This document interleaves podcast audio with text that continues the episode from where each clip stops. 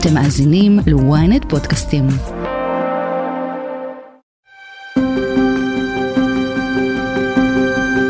אחרי 50 ימים שחמאס החזיק בהם, החטופים שבים הביתה. לא כולם, לא בבת אחת, אבל לפחות חלקם, בטפטופים, בפעימות. ועם כל אחד שדורך שוב על אדמת ישראל, העיניים שלנו מטפטפות והלב מחסיר פעימה. יואו, אני בהלם. יואו, אתם נראים אותו דבר. קצת רזים יותר. יואו, אבל ממש קצת. יואו. חיים שלי! אך, יפה שלי! געגעתם אליי? כן? חשבתם על אבא? כן? מה אמא אמרה עליי? חלמת שהלכתם הביתה? הנה עכשיו החלום מתגשם, אנחנו בבית, זהו, אנחנו עוד מעט הולכים לבית שלנו. הסקרנות והדאגה מטריפות את הדעת. מה הם עברו שם, מה אכלו, איפה בדיוק הוחזקו. סוף סוף, אחרי זמן שמרגיש כמו נצח, שבו נשללה האוטונומיה שלהם והם נותקו בכוח ובאכזריות מהעולם, עכשיו החטופים המשוחררים עושים את הצעדים הראשונים שלהם בחזרה בחיים. וזה לא יהיה קל, ולכולנו יש תפקיד שחשוב שנמלא כדי שזה יקרה כמו שצריך. לחיילים, לחוקרים, לעובדים הסוציאליים, לרופאים, לפוליטיקאים, למשפחות שליבן נקרע, וגם לנו, הציבור המרוגש. אני טל זרביב, וזאת הכותרת. הדר גלעד, כתבת ידיעות אחרונות אה, וויינט לענייני רווחה, אחת הנשים עם הלב הכי גדול שאני מכירה, מלווה את המשפחות אה, של החטופים יום יום, שעה שעה. נחשפת לכאבים, לתקוות, לכמיהות של מי שנאבקים כדי לראות את הבנים והבנות והתינוקות והאימהות והאבות, הסבים והסבתות שוב בבית. הדר שלום. היי, שלום. הדר, ציירי לי את התמונה של החזרה של המשוחררים, הם מגיעים לישראל ואת מי הם פוגשים? בשלב הראשון כוחות הביטחון, אה, שמדובר בחיילים שהמטרה שלהם זה להביא אותם למקום בטוח. צריך להגיד, מדובר בילדים ש... עברו, זה אולי אפילו מצחיק להגיד את הטראומה הכי גדולה שהם עברו בחיים שלהם, כי הם כנראה עברו את אחת הטראומות הכי גדולות שמישהו יכול לעבור. הם נלקחו לשבי אחרי שהם ראו בחלק מהמקרים את ההורים שלהם נורים לנגד עיניהם במסעות שהם יצאו מהבית שלהם עד שהם הגיעו לרצועת עזה, הם ראו את היישוב שלהם, את הקהילה שלהם, שרופה, אחרי ירי, באמת התמודדות שגם אנחנו כאנשים מבוגרים, אני לא יודעת איך והאם אפשר להקל, אז בטח ובטח ילדים קטנים שנחשפו לדבר הזה ואז עוד העבירו למעלה מחמישים ימים בשבי חמאס ולכן הטראומה היא מאוד מאוד משמעותית והאינטראקציה אה, עם כוחות הביטחון ובעצם עם כל מי שיבוא איתם אה, במגע בשלב הראשוני היא קריטית. כי בעצם מה שאנחנו יכולים להגיד מבחינת הספרות שאגב אנחנו נדבר על זה עוד בהמשך, אבל יש מעט מאוד מידע לגבי זה, זה שהאינטראקציה הראשונית, אם היא לא תהיה אינטראקציה חיובית ומיטיבה, יכולה להוות טראומה בפני עצמה, שגם ההתמודדות איתה יכולה אה, אה, להיות ארוכת טווח ואפילו למשך שנים. זה היה אחד הרגעים המרגשים, אני חושבת, בכל הקריירה שלי. אה, לראות את הילדים וההורים שלהם נפגשים, את החיבוקים, את הדמעות, את ההתרגשות של כולם מסביב. הילדים סך הכל במצב כללי טוב, והם מלווים באמת ועטופים על ידי הצוותים, צוותים רב-תחומיים שכוללים עובדות סוציאליות, פסיכולוגיות, רופאות ואחיות. אז איך דואגים בעצם, מה ההנחיות כדי לוודא שהמפגש הראשוני והכל כך משמעותי הזה יהיה כמה שיותר טוב ומיטיב?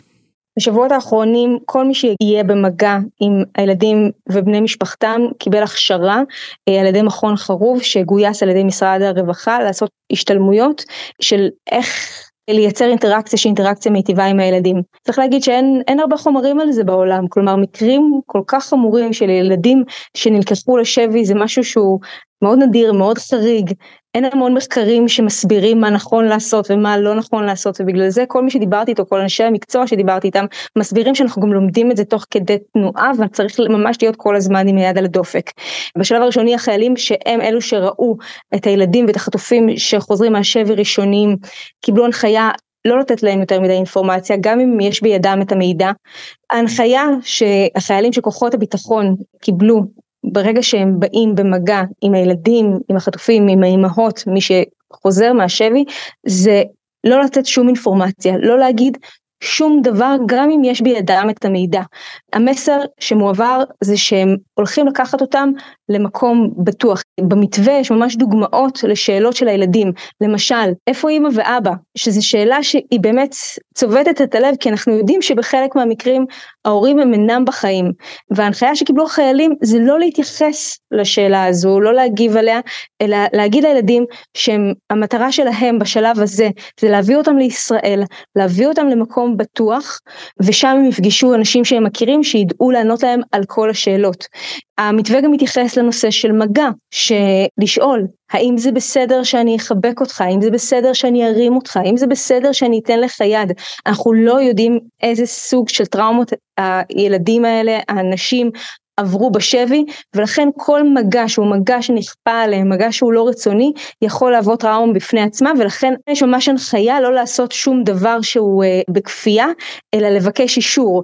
אפילו יש כוכבית שבאה ואומרת אם אין ברירה, אם מדובר בילדים קטנים ואין ברירה אלא להרים אותם על הידיים, להסביר להם מה אתם עושים, להנחות אותם, להגיד אני הולך להרים אותך על הידיים, כדי לא ליצור איזושהי טראומה שנובעת ממגע, כי עוד פעם אנחנו לא יודעים איזה טראומות הם עברו בשבי וכמה המהלך הזה יכול להיות מצלק עבורם.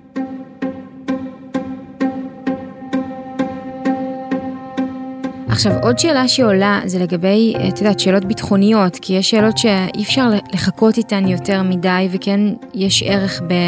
לקבל את המידע כמה שיותר מהר ואיך בכלל אפשר לבצע תשאול ביטחוני לילדים שלא תמיד יודעים או יכולים להסביר מה בדיוק קרה להם, כמה קילומטרים הם הלכו, איך החוטפים שלהם נראו. זה אחד הדברים שאולי הכי קשה לגשת אליהם. זה בלנס מאוד מורכב, מצד אחד להגן על הנפש של הילדים שגם ככה עברה באמת את הטלטלה הכי גדולה שאנחנו יכולים אה, לדמיין ומהצד השני כפי שאמרת אנחנו צריכים לקבל את האינפורמציה הזו. אנשים מכוחות הביטחון כולל משב"כ עברו גם הם השתלמות של איך להתנהל מול הילדים והדברים אה, יצטרכו לעשות ברגישות אני יכולה להגיד אה, שדיברתי אתמול אה, עם מישהו מבריאות הנפש שממש אמר באופן חד משמעי שתשאול שיתבצע בצורה לא נכונה משמעותו יכולה להיות טראומה שאיתה יצטרך להתמודד הילד שנים קדימה ולכן זה גבול מאוד מאוד מאוד דק ועדין וצריך לראות איך, איך עושים את זה נכון יש המון סימני שאלה. כשאנחנו מגלים אותם תוך כדי תנועה ואנחנו נמשיך אה, לגלות את התשובות שלהם במהלך הדרך כשיצוצו בפנינו עוד סימני שאלה. אנחנו מעולם לא התמודדנו עם שום דבר דומה, לא בעומק הטראומה ולא בהיקף שלה. ולכן הרבה דברים אנשי המקצוע בעצמם לא יודעים לעשות, אלא מנסים להכין את עצמם כמה שיותר אה, הכי טוב שהם יכולים, אבל אין לנו את היכולת לדעת ולהבין מה הדבר הכי טוב והדבר הכי נכון. אה, האינפורמציה שיש לאנשים שחוזרים מהשבי היא אינפורמציה קריטית להמשך המלחמה ולכן אני מניחה שהם יצטרכו כן לקבל את המידע הזה עד כמה שניתן ובמקביל לנסות לשמור עליהם. כן, עצם השבי זה בכלל פעולה של הכפייה, כן? כל ההיעדר חופש ושלילה של כל האוטונומיה, אז אה, אנחנו מנסים לייצר להם כמה שיותר ודאות וכמה שיותר שליטה בסיטואציה הזאת. ואני הבנתי שהעובדות הסוציאליות ילוו את המשפחות ויעדכנו את הצוות הרפואי במקרה של אה, חשד לפגיעה מינית או לעינויים. אה, איזו אינדיקציה יש למקרים כאלה? זאת אומרת, איך אפשר להבין בין השורות או באמצעות שיחה, אולי דרך ילדים שעברו דבר כזה, איך מבינים? אז דבר ראשון, מהרגע שהחטופים הילדים מגיעים לארץ, הם מועברים לבתי החולים להערכה ראשונית. ההנחיה הגורפת היא לא לבצע שום בדיקה פולשנית שהיא לא הכרחית, ובאופן כללי לנסות להפוך את המפגש הזה עם מערך הבריאות לכמה שפחות פולשני וטראומטי, בהינתן בזה שהם גם ככה עברו משהו מאוד מאוד קשה וגם ההגעה לכאן עד כמה שהיא משמחת ומרגשת, גם היא מטלטלת ומנסים להפוך את החוויה הזאת לכמה שיותר קלה עבורם. אבל מדינת ישראל כן צריכה לקבל אינדיקציה ולדעת האם הם עברו איזה שהם פשעי מלחמה. לכן ההנחיה היא לעשות את הבדיקות ההכרחיות ולהמשיך ליווי גם על ידי עובדת סוציאלית שתלווה כל משפחה. אגב, העובדות הסוציאליות מלוות את המשפחות מהרגע שהמשפחה הוגדרה כמשפחה של, של חטופים, העובדות הסוציאליות נמצאות איתם כבר, ולכן המטרה המטרה היא זה שאותה עובדת סוציאלית שכבר מכירה את המשפחה תמשיך ללוות את המשפחה גם בהמשך. וגם פסיכולוגים אנשים עם בריאות הנפש שמתמחים בטראומה גם הם עברו השתלמות בשבועות האחרונים על מנת לקבל עוד כלים כדי לדעת איך מטפלים בילדים ובאנשים שהיו בשבי. זה משהו ש... גם פסיכולוגים ואנשים שמתמחים בטראומות לא מכירים, בסך הכל הם בדרך כלל אה, מטפלים בטראומות מסוג אחר, דברים שאנחנו יותר מכירים מהחיים שלנו, מהיום יום שלנו, אה, וזה באמת משהו חריג. אמ, והמטרה היא לאורך הזמן לנסות להבין מה הם עברו. אבל בין ההנחיות של המתווה הזה גם מדברים על זה שלא לשאול יותר מדי שאלות על ההתחלה אה, ולהכיל את זה אם אותו ילד. בוחר עכשיו פשוט לשבת ולבהות קצת בחלל כי הוא צריך לעכל את האינפורמציה של מה שעובר עליו אה, ולהבין אם הוא צריך אה, אם הגוף שלו דורש יותר שינה ומעביר את חלק ניכר משעות היום בלישון או בלחשוב או בלהיות בשקט.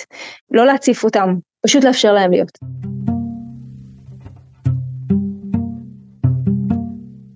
המצב שאנחנו נמצאים בו די נדיר, קהילה שלמה נחטפה, מלחמה, עסקת אה, חליפין עם אויב מר ונטול אנושיות. ההשוואות הקיימות מזעזעות בפני עצמן, אבל בשום אופן לא תואמות לסיפור הזה של השבעה באוקטובר. אנחנו כן אה, יודעים על אה, חטופים באפריקה, חטופות, ילדות בית ספר שנחטפו נערות, אנחנו יודעים על השואה, ילדים אה, שרדו את השואה וגדלו והקימו משפחות ושגשגו, זוכה הנובל הישראלי שלנו, פרופסור כהנמן, הפסיכולוג הדגול, היה ילד בגרמניה הנאצית. יש לנו הרבה נתונים דווקא גם על החוסן הגדול שיש לאנשים ועל היכולת שלהם להתמודד ולהשתקם מאירועים מאוד מאוד קשים. זאת דוקטור עידית גוטמן, פסיכולוגית קלינית מאוניברסיטת תל אביב. ופה חשוב לי להגיד שלפעמים אנשים מתבטאים על אסונות שקרו לאנשים במונחים של רצחו אותו מבחינה נפשית, או שהוא כבר לא אה, יוכל להשתקם מזה, וזו פשוט טעות, זה פשוט לא נכון.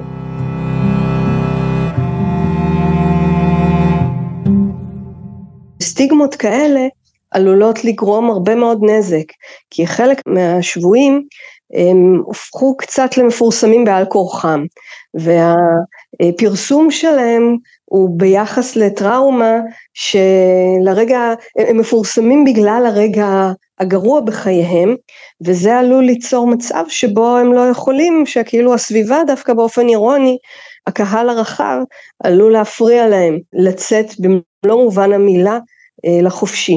כמו אנחנו רואים את זה קצת אצל גלעד שליט.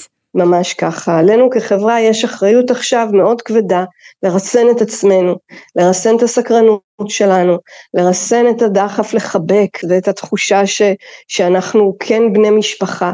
אז גם בני משפחה יכולים וחשוב לפעמים שייתנו מרחב, ואם האנשים באמת אה, אה, קרובים יותר, אז ש, שיסתכלו בהווה יותר מאשר בעבר. הפרעת דחק פוסט-טראומטית היא בעצם החוויה שבה אתה נשאר תקוע ברגע הנורא ביותר בחייך, ואנחנו יכולים בעצמנו לעזור לאנשים ששרדו חוויות קשות על ידי זה שאנחנו נסתכל עליהם בהווה כמו שהם עכשיו ונעזור להם לחשוב יחד על עתיד.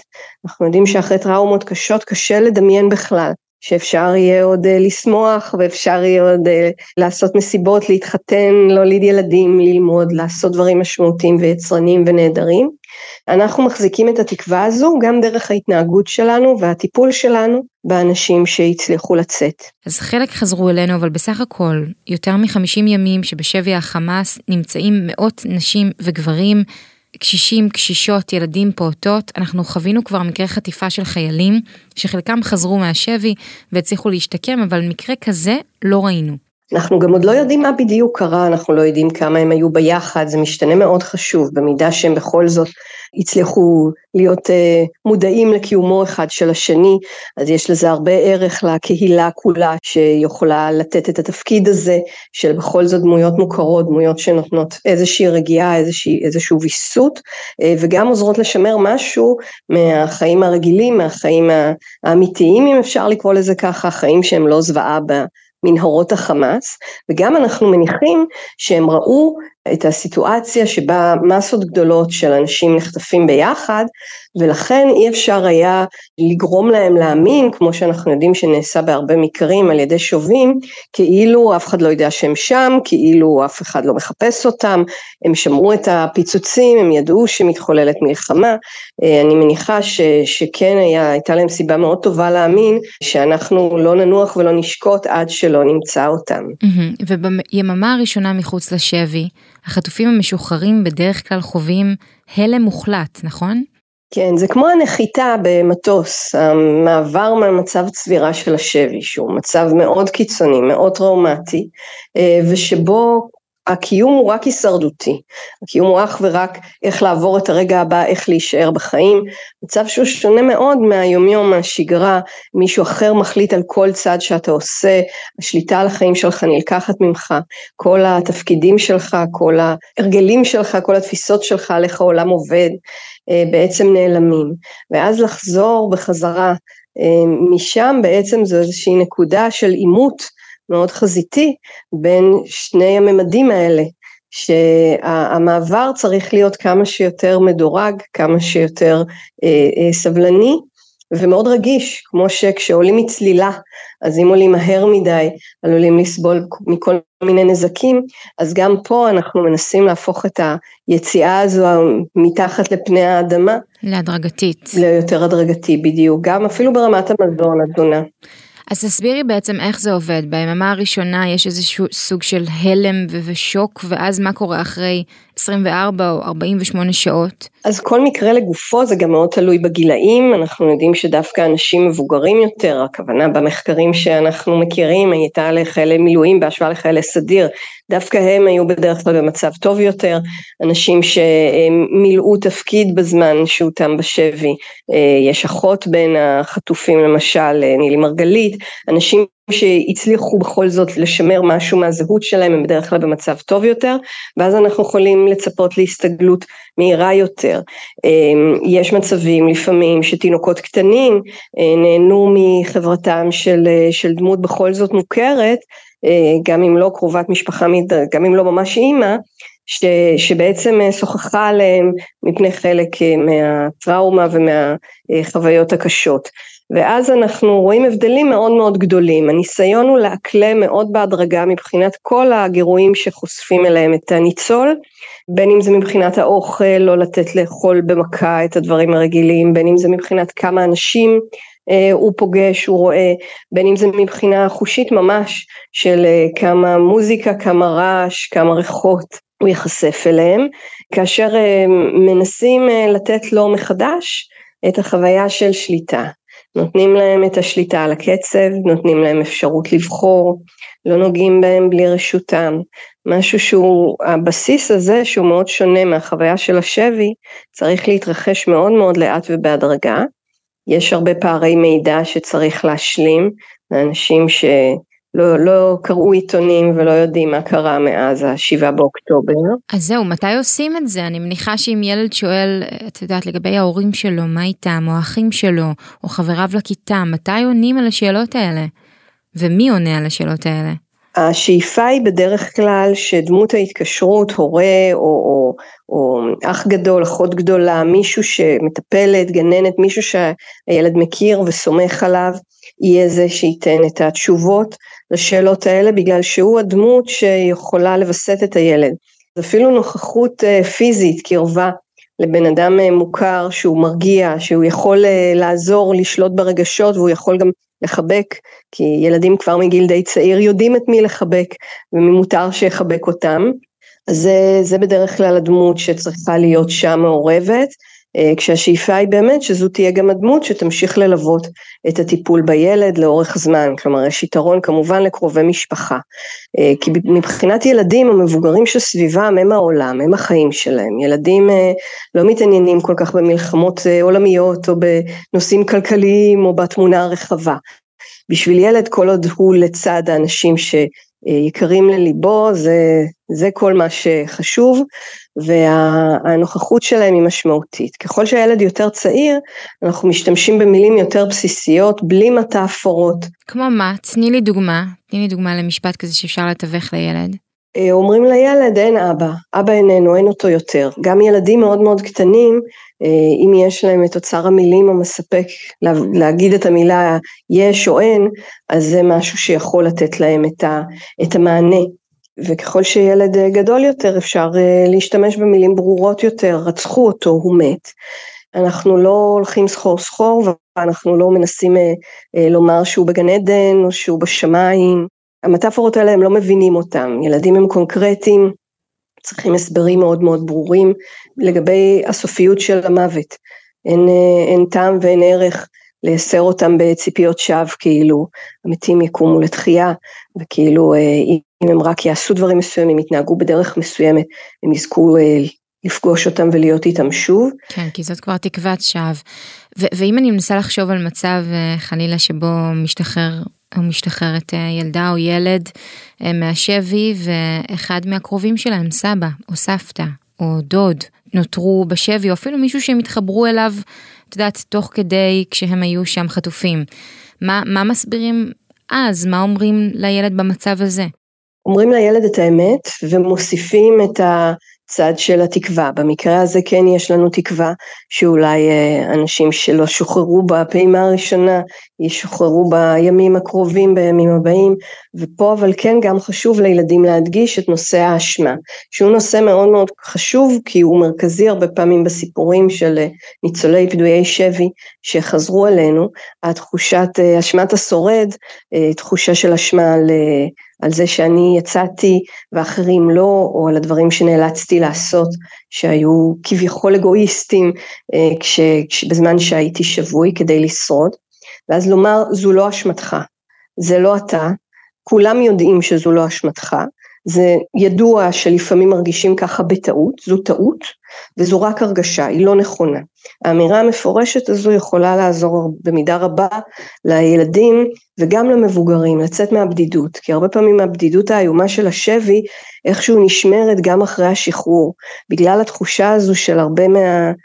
ניצולים, מהשורדים, כאילו הם אשמים, כאילו הם מתביישים במשהו שכמובן אין מה להתבייש עליו, והמחשבה הרציונלית הזו שאף אחד, הלא רציונלית הזו שאף אחד לא יוכל להבין ושאם אנשים ידעו את האמת כביכול, אז הם יירתעו מהם או יסלדו מהם, עלולה לגרום להם להתרחק ולהתכנס ובעצם להישאר ב, עם, עם חוויה מאוד מאוד קשה.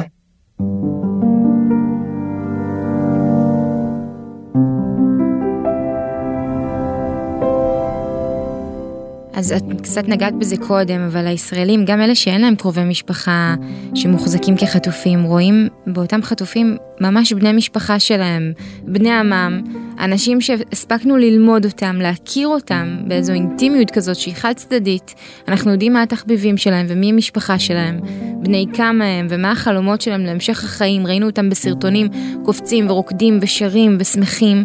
מבחינתנו ברגע שהם נחטפו הם כבר לא זרים, הם אנשים שאנחנו נלחמים כדי להשיג את החופש שלהם. ועכשיו הם משוחררים, חלקם, או השתחררו בהמשך. וזה כל מה שקיווינו שיקרה, לראות אותם בבית. אני מניחה שבעוד שבוע או כמה חודשים חלקם יחזרו אפילו להתהלך בינינו ברחוב, בתור לרופא, בסופר. איך אנחנו צריכים להגיב אליהם, אם לא בחיבוק, כמו שאמרת, לא להתנפל בחיבוק, אבל איך כן, קשה להסתיר את ההתרגשות, את החיוך, את השמחה. אני חושבת שהרגשות האלה הם נהדרים, הם נפלאים, הם דוגמה מדהימה לסולידריות שלנו ולאהבת האדם ולצדדים בדיוק הטובים שיש בחברה האנושית. אני לא חושבת שצריך להסתיר אותם, אני חושבת שאפשר לתעל אותם. יש אנשים סביבנו שאולי לא חשבנו שה, שהיומיום שלהם הוא כל כך משמעותי, כי לא דמיינו סיטואציה שבה מה שיישאר לנו מהם זה הסרטון מה, מהפלאפון, או איזו תמונה אה, ש, שצילמנו סתם עם עוד אה, הרבה אנשים. אז לתעל את השמחה הזו ואת ההקלה הזו לאנשים שכן סביבנו, לאנשים שבאמת קרובים לנו, אלה לא שחקנים, אלה ילדים אמיתיים, אלה מבוגרים אמיתיים, נשים אמיתיות, קשישים אמיתיים, הסקרנות שלנו אה, וגם התחושה שלנו של אה, קרבה, כמו שאת יודעת, אפילו, אפילו אנשים מפורסמים שבחרו בזה, שזה מקצועם, לפעמים מדווחים על זה שזה מאוד קשה, שפתאום אתה בבית חולים אה, מבקר אה, אדם יקר חולה מאוד, וקופצים עליך ומבקשים עליך סלפי. ואלה אנשים שבחרו בזה, שפרסומם בא להם בנסיבות טובות של כישרונם. אז אנחנו, את, ה, את הדחף לחבק, תפנו למי שלידכם, תחבקו אותו חזק, תגידו לו, אני אוהב אותך, אתה החיים שלי. אה, ותלכו לעשות דברים טובים, יש, אה, השג, החזרה לשגרה היא דבר קשה, המעבר הזה, הרגשות הם כולם אה, טעונים ועל הקצה, וכשיש הזדמנות לשמוח, אפשר ורצוי לעשות את זה, ולתעל את זה פשוט לכיוונים אחרים. דוקטור עידית גוטמן, תודה לך. תודה לך.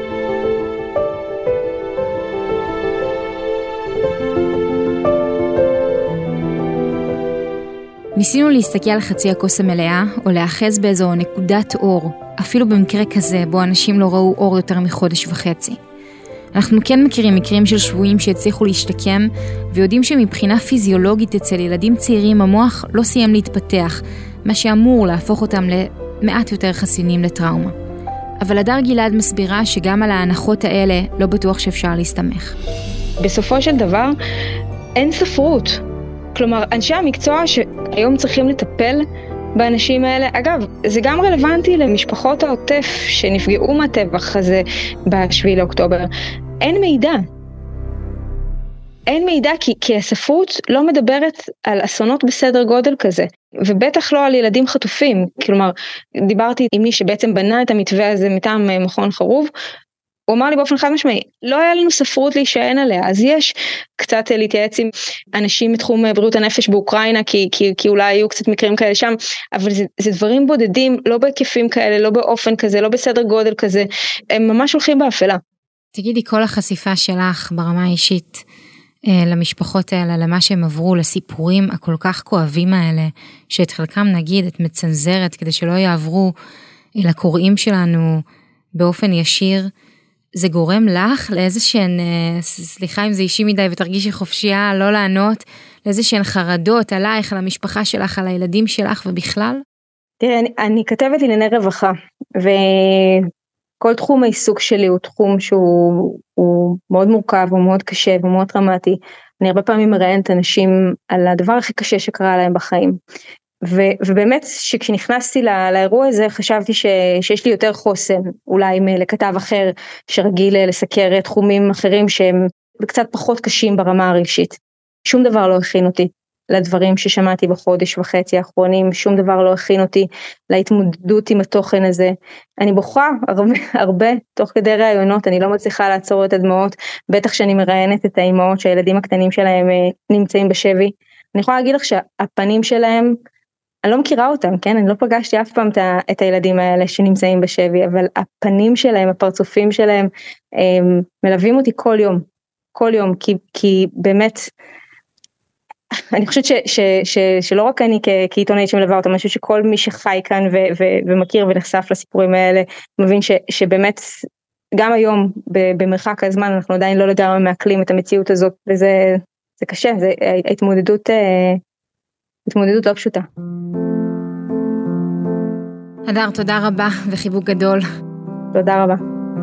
ועד כאן הכותרת להפעם. אם עדיין לא נרשמתם לעקוב אחרינו באפל או בספוטיפיי, כדאי לכם. מוזמנים לדרג אותנו, להגיב לנו, אנחנו קוראים הכל. את הכותרת אפשר למצוא גם באתר ynet או באפליקציה, בנייד ובמכונית. אם הגעתם עד לפה, אתם מוזמנים להאזין לפרק נוסף שלנו על החיילים שנמצאים בשטח, ראו את הזוועות ומקבלים את פני החטופים.